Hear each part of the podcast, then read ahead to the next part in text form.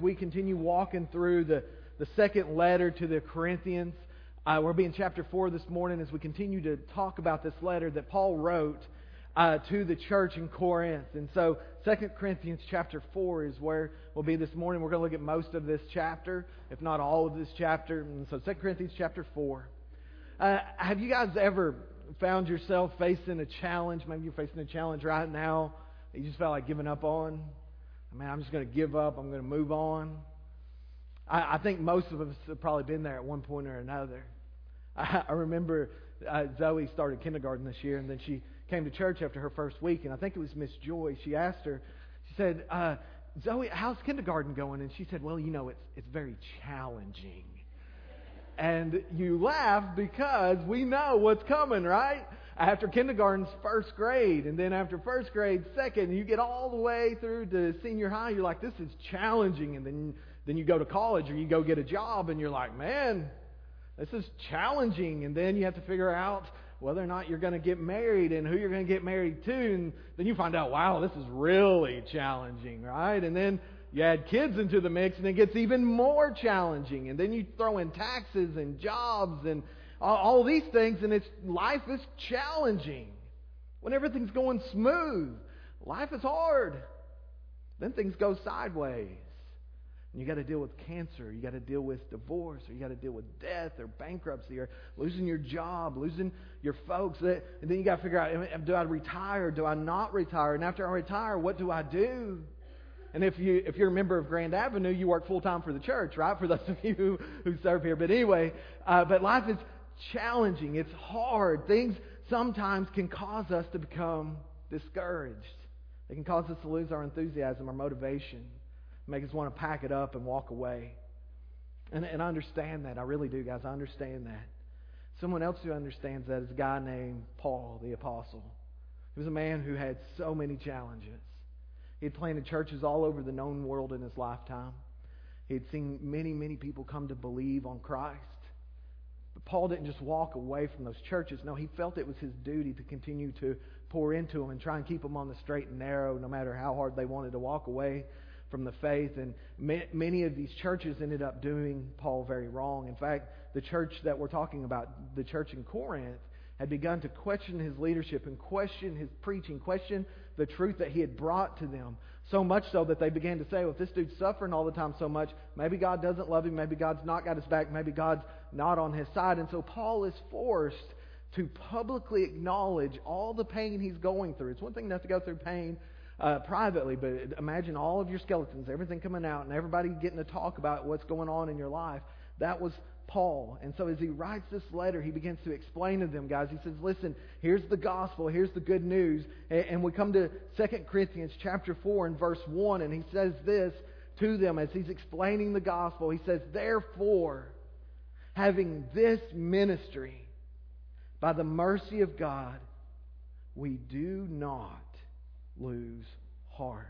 We do not become discouraged. It would be another way to say that. We do not lose enthusiasm. We do not lose motivation. We're not afraid to face the challenges of the day. And so I want to encourage you this morning, whatever you're facing, whatever you're struggling with, whatever you're thinking about walking away from, to not pack it in, to not just give up, but to, and to not lose heart. Let's pray. Father, I pray that you'd help us, help us to know what it is to follow after you. God, help us to know what it is to not lose heart. Help us to know what it is to not lose motivation, but to be encouraged rather than discouraged. Father, we pray as we open up your word this morning and as we study your word together that you would show us, Lord, show us what you want us to see and give us the strength to follow after you as you show it.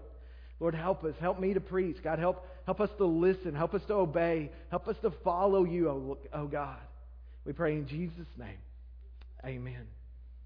And so he says, I, I, I do not lose heart. He, he says, I stay strong. In spite of everything I'm going through, I'm able to stay strong. Well, how is he able to stay strong, guys? Well, he's able to stay strong because he had a certain way of looking at the world. Did you know that the way that you look at the world actually matters? Did you know your perspective, your worldview uh, actually changes the way that you live? It changes your happiness level, if you will.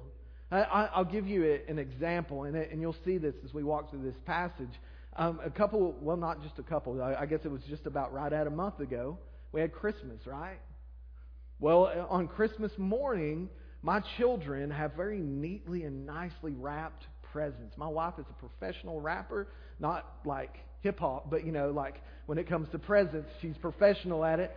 And so she tried the other, it didn't work out. No, I'm just kidding. But but anyway, uh, she she is professional. I mean, she spends hours upon hours. I'm like, man, buy a gift bag, right? I, I mean, that's that's when she gets a present from me. Unfortunately, unless she wraps it, it looks like a, a wad of wrapping paper. I'm just not good at it. I've tried, I just can't do it. So thank the Lord for gift bags, right? A- amen. Anyway, and so she she's really good at wrapping these presents and, and making them nice and neat and pretty. And you know what those kids do with all of that wrapping paper? They just rip it off. It's thrown in the trash bag so quick you don't even know what color it was by the time it gets put in there. Is she upset when that happens? Not one bit. Because, it, it, you see, we, we don't take the wrapping paper and frame it or anything like that, because the wrapping paper ultimately is just to cover up the present until they finally open it. The gift is actually what's on the inside of that wrapping paper. But but what Paul is saying here, the reason why he doesn't lose heart, as we're going to see here in a moment, is he doesn't have it backwards. What happens to us many times in our lives is we begin to look at the wrapping paper as a present rather than what's actually on the inside of that wrapping paper, the, the very gift. And I, I want to tell you right up front this morning that the gift of God is Jesus Christ through the, the power of the gospel, that that is truly the payoff, that He is truly the payoff. A relationship with Him is the payoff, and everything else, guys, is wrapping paper, no matter how pretty it is, no matter how neat it looks. Listen to what he says in verse seven here. He says, but we have this treasure in jars of clay. We have this treasure in jars of clay to show that the surpassing power belongs to who? Well, it belongs to God and not to us. Hear what Paul is saying. He's saying, when I look at the gospel and I look at Jesus, I get a clearer picture of who I am. And I understand that I'm a clay pot, that I'm an earthen vessel. What's a clay pot? It's pretty fragile. If you drop it on the ground, what's it going to do? It's going to shatter. It's not going to withstand that force. It's not going to withstand that that uh, that happening to it. It's going to shatter, and whatever's inside is going to be exposed. Paul says we have this treasure in jars of clay. We have this treasure in weak vessels. He understands something about himself, guys, that we will do well to remember. We're not where the strength is. We're not even where the beauty is. Like a clay pot, the cheapest thing you could buy. It's like a, you know, those tumblers you get from Dollar General. Like you, that's the kind of stuff, you know, you break out when, when kids are over, right? Those little dollar things you get at the birthday parties. Anyway, you ain't worried about those getting broke, right? And Paul's saying what's really important is what God has given me, the gift that He has given me. And it's the gospel of Jesus as I share it with others. This is the true treasure, and this is where the true power lies. Hey, what, what Paul is saying is, is, as I look at Jesus, I get a true estimate of who I am. We all have a self-image, right? And then somebody takes a picture. Have you ever noticed that, how much different you look in a picture than you do even in the mirror? Or like if you hear yourself recorded, you're like, oh no, I don't sound like that, do I? And, and because we have this mindset of what we look like and what we think we look like, and then we see what we actually look like, and either we're very impressed and pleasantly surprised or not so much, right? The gospel does that for us. It's taking a picture of us and it's saying, listen, you're not where the strength is. You're not where the power is. You're not where the treasure is. And the sooner you learn that, the better. The sooner you grasp that, the better. And so he says, it's the gospel that shapes how I view myself. Look at verse two, going back up to verse two, he says this, but we have renounced disgraceful, underhanded ways. We refuse to practice cunning or to tamper with God's word, but by the open, open statement of the truth, we would commend ourselves to everyone's conscience in the sight of God. He's saying, I'm over-believing that I'm strong enough to get anybody into heaven. I'm over-believing that it's up to me to get anyone saved. He says, I'm over sales tactics and, and, and sales pitches. I'm over gimmicks and programs and all those things. All I care about is telling people the truth of the gospel. He says, I, I've renounced trying to trick people into becoming believers. I, and, and this is something that, that I, I've come to realize. I, I've last like three years, that's all I've studied is church growth and church growth principles and all that. And, and, and I'm convinced more than ever, guys, that it really comes down to sharing the gospel truthfully and living the gospel. It seems like that's kind of what Jesus said, right? Love God with all you are and love others as yourself. Like that's what we're called to do. It's really what he's called us to do. And so so we as a, a believers, if I can just talk to our, our church for a moment, like that's the most important part of what we do, guys, is you. It doesn't matter how many programs we bring in. It doesn't matter how many different things we do.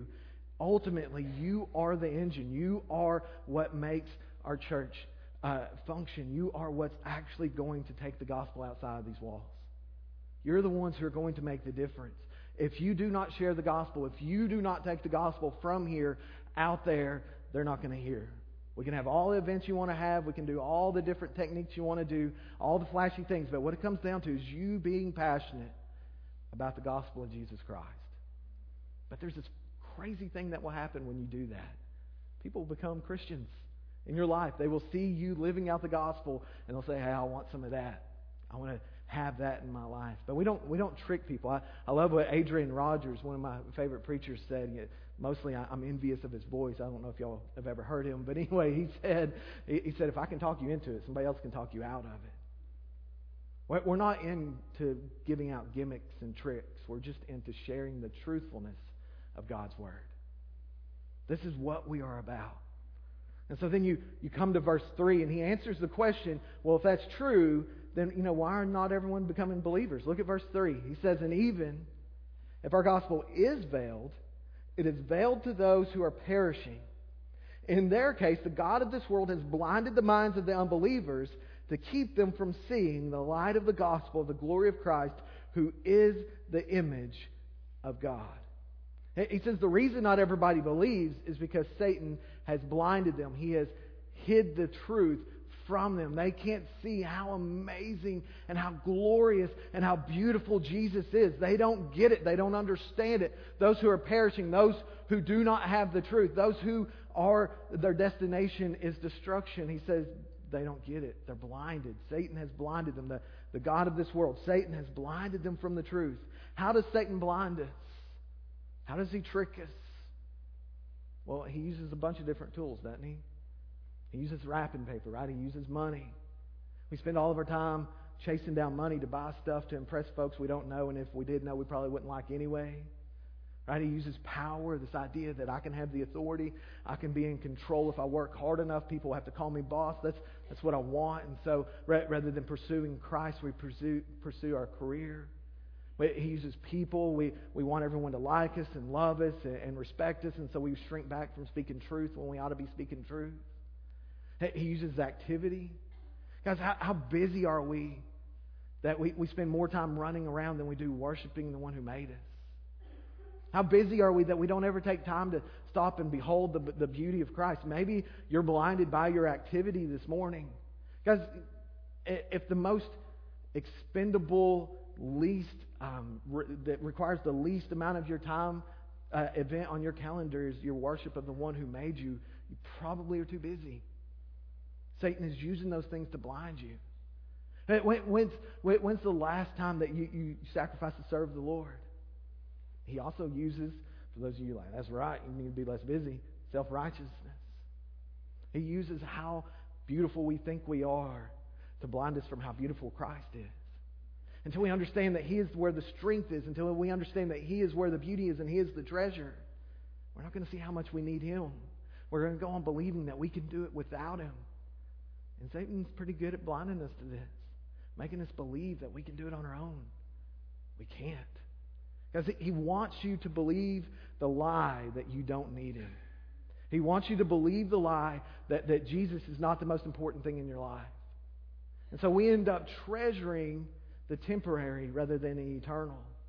We walk around with our bag full of wrapping paper like, man, look at what I got. And we take the treasure back to the store. He says here in verse five, if you look at verse five with me, he says, for what we proclaim, it's not ourselves. We're not talking about us. We're not interested in you hearing about us. But Jesus Christ is Lord, with ourselves as your servants, or better, your slaves, for Jesus' sake. Paul says, it, it, I, since Jesus has done this for me, my job is to serve everyone else. Since Jesus has done this for me, my job is to do whatever I can to get other people into heaven. I'm going to share the gospel. I'm going to share it truthfully. I'm going to serve them in any way I can. Because it's not about me. It's about, it's about Him. It's about Christ getting the glory. And so I'm going to love my neighbor for the sake of Christ through sharing the gospel. Just the simple truth of the gospel. Through giving up my preference. Through not always getting my way. That's hard to imagine, right? That's the other thing Satan loves to use, is their own selfishness. But when we're able to see that Jesus is the treasure, that He is the gift, and not everything else, all the temporary stuff, but that Jesus is actually the treasure, then we're willing and able to do anything it takes so that others can hear the good news about Him. And then, guys, then we'll be ready and able to face the trials that come up in our life. Look at verses eight and nine, if you'll skip back down with me.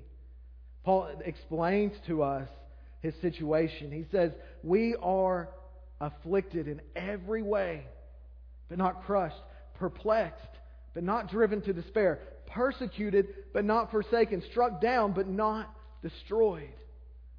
Always carrying in the body of death, uh, in the body, the death of Jesus, so that the life of Jesus may also be manifested in our bodies. He, he says, "I have the strength that comes from Christ that allows me to face whatever I'm struggling with, whatever comes against me." He says, I, I, I'm pressed down, I'm pressured by all of the stuff in my life, by my troubles, by everything that I face, but I'm not crushed, I'm not ground to powder by it, because I have a strength within me that says even if everything's taken away and if I lose everything, I still have Him, and He's actually the treasure. Everything else is wrapping paper.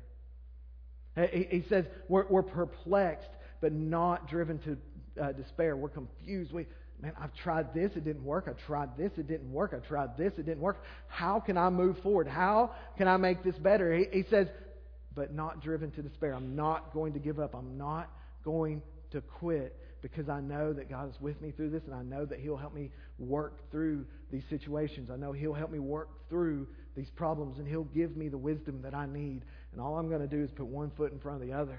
Because it's not actually up to me. Guys, when we realize that it's actually not up to us to make things work out, it kind of frees us up a little bit, doesn't it? When it stops being about whether or not we are able to manipulate our situation or control our situation, make our situation what it ought to be, and we just say, "Hey, I'm going to be faithful, and God, you have the rest." It gives us a lot more time to do other stuff and to worry about other things, right? So he says, I, I, I'm perplexed, but I'm not, I, I, I don't know what to do, but I'm not going to despair. And he, he also says that we are persecuted, we are hunted down, but we're not forsaken. He, he says we, we people around us hate us and don't like us because of our relationship with Christ, but Jesus is still with us. We have His promise that I'll be with you to the, even to the end of the age. So even when all your friends leave you, and all your family leaves you, and you have nothing left, you still have Him. He is Father to the fatherless. So He says, "I will be with you even to the end of the age." And, and then He says, you know, we, we get struck down, we get knocked down, flat on our back, get the air knocked out of us. People actually do sometimes get the best of us. But He says, you know what, I, I'm going to continue to trust on Him. I'm going to continue to believe on Him because I'm not destroyed. How does He do this, guys? He does it through internalizing the gospel, through preaching the gospel to Himself, constantly growing roots in the truths that we find in God's Word. And so when we realize that we are clay pots, that we are weak, and that when we are broken, when we mess up, when we don't do right, that it's not actually the end of the world. When we can't fix it, it's not the end of the world, because He who is in us is greater than he who is in the world. And then we're able to stand underneath the pressure that we face. So this morning, if you... If you're feeling like, man, I just don't even know what to do anymore. I don't know how to handle this. Paul says, look back to Jesus. Look back to the gospel. Remind yourself of the gospel. He also says, continue in doing this so that people can see in you uh, the, the, the beauty of Christ. In verse ten, he's already said, always carrying in the body the death of Jesus so that the life of Jesus may also be manifested in our bodies. And then when you come to verse eleven, he says, "For we who live are always being given over to death for Jesus' sake, so that the life of Jesus may be manifested in our mortal flesh. So death is at work in us, but life in you. Hear what he is saying. He's saying, as we walk through these times and these hard times and these trying times, we don't see any other way out of it. And we think everybody around us thinks we're going to fold in and we're going to give up, and we stand strong because of the gospel. He says that's when people actually see Jesus in us the most. He, he says that's when Jesus is manifested in our body. That's when he is seen, when he is shown. It's when we walk through those hard times and we don't quit. And we continue being faithful. We continue serving him. We continue walking with him. It's the same thing as uh, Job. You guys remember from the Old Testament, Job was a man who was righteous. And he was a man who everybody looked up to. He was a man everyone respected. And in many ways, everyone envied. And Satan comes before God, and God says, check out Job. Isn't he amazing? I, the way that he serves me, the way that he's faithful. And Satan's like, yeah, but that's because he's got it easy. Take all his stuff away and he'll curse you. And so before the end of the book of Job, Job's lost everything except for his wife. And he's even lost his health. Like everything but his life has been taken from him. And he still uh, serves the Lord. He still follows the Lord. He questions God some, and then God comes to him and he has this relationship with God where they are restored. But it's because he walked with God through all of that. He turned his attention to the Lord. Guys, as we go through these hard times, we turn our attention to the Lord, so that when someone says, man, how are you going to make it? What are you going to do? How will you ever get through this? I said, well, you know, I have Christ. And he promised he ain't going to leave me. And he promised he's going to work these things out for the good of those who love God, who are called according to his purpose. And I don't see how he's going to do it. I sure can't figure it out. I'm just going to trust him. I'm going to follow him. Paul says when we do that, that's when Jesus is seen the most in our life. When we stop worrying about the wrapping paper, the temporary stuff, and put our hope in him. And so as we have this outlook on life, it not only affects the way we view our circumstances, it affects the way we deal with other people. Look in verse thirteen. He says, since we have the same spirit of faith, according to what has been written, I believed and so I spoke. We also believe and so we also speak, knowing that he who raised the Lord, Jesus, will raise us also with Jesus and bring us with you into his presence. Then we come to verse fifteen. For it is all for your sake. Now, I just want to pause there. It is all for your sake. Paul is writing to a group of people who are some of the meanest, most backbiting people you've ever seen. Like he, he has poured his life out for them. He has bled for them. He has spent many a sleepless night with them, walking through hard times in their lives. He's done everything he can to show them the truth of Jesus. He's shown them, done everything he can to show them the love of God. And as soon as he leaves, as soon as he doesn't do one thing they want him to do, they begin to talk about him as if he doesn't know Christ, as if everything he's ever told them is a lie, as if he's never done anything for them. And he writes to them. He says, guys, everything I do is for you. Everything I do is to show you the love of Jesus, to show you the same grace that God has shown me. You want to know how to deal with difficult people this morning? View them through that lens. What has Christ done for you? What love has he shown you? I guarantee you it will change the way you view those folks in your life you don't necessarily like very much. It'll change the way you deal with those people that are really, really hard to deal with. And we all know there are some folks who are harder to deal with than others. There's some folks who are going to complain. There's some folks who are going to never encourage and always discourage, always take and never give. But Paul says, I, I, I'm, I'm loving you. Everything I do is for you. I, I'm doing everything I can to show you Christ, because that's ultimately the goal. You listen to what he says at the end of this. So that his grace extends to more and more people. So as more and more people come to know Jesus, is basically what he's saying. To more and more people, it may increase thanksgiving to the glory of God. You hear Paul's goal? Paul's goal is not for people to praise him. His goal is not for people to talk about him. His goal is for people to worship God. And when that becomes our goal, guys, it's no longer about us being vindicated. It's no longer about us being liked. It's no longer about us being proven right. It's about people worshiping God.